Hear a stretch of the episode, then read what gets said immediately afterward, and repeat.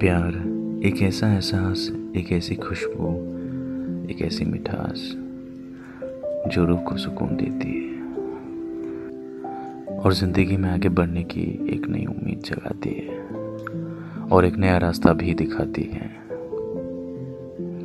लेकिन अक्सर हम ये सवाल खुद से और दूसरों से ये पूछते हैं कि ये प्यार होता क्या है? जब आप किसी एहसास को समझ ना पाए जब किसी के साथ फासले बढ़ने पर उसकी याद सताए और करीब आने पर ज़ुबान पे कोई लफ्ज न रहे।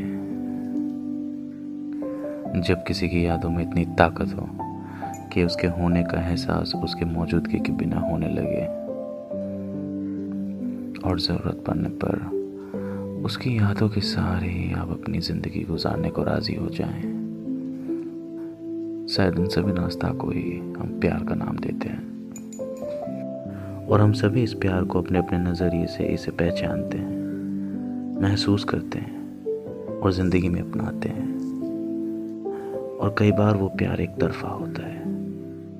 वो एहसास, वो यादें, वो बातें, वो सुकून और वो साथ जीने की चाहत एक तरफा होती है। और उसमें उतनी ही सच्चाई और ताकत होती है कि वो आपको एक अलग ज़िंदगी जीने का एहसास कराती है।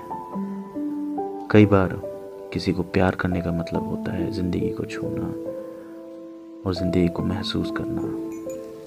ज़िंदगी के इस लंबे और खूबसूरत से सफ़र में ये एक ऐसी ताकत है जिसका कोई रूप नहीं, जिसका कोई आकार नहीं, कोई माप नहीं।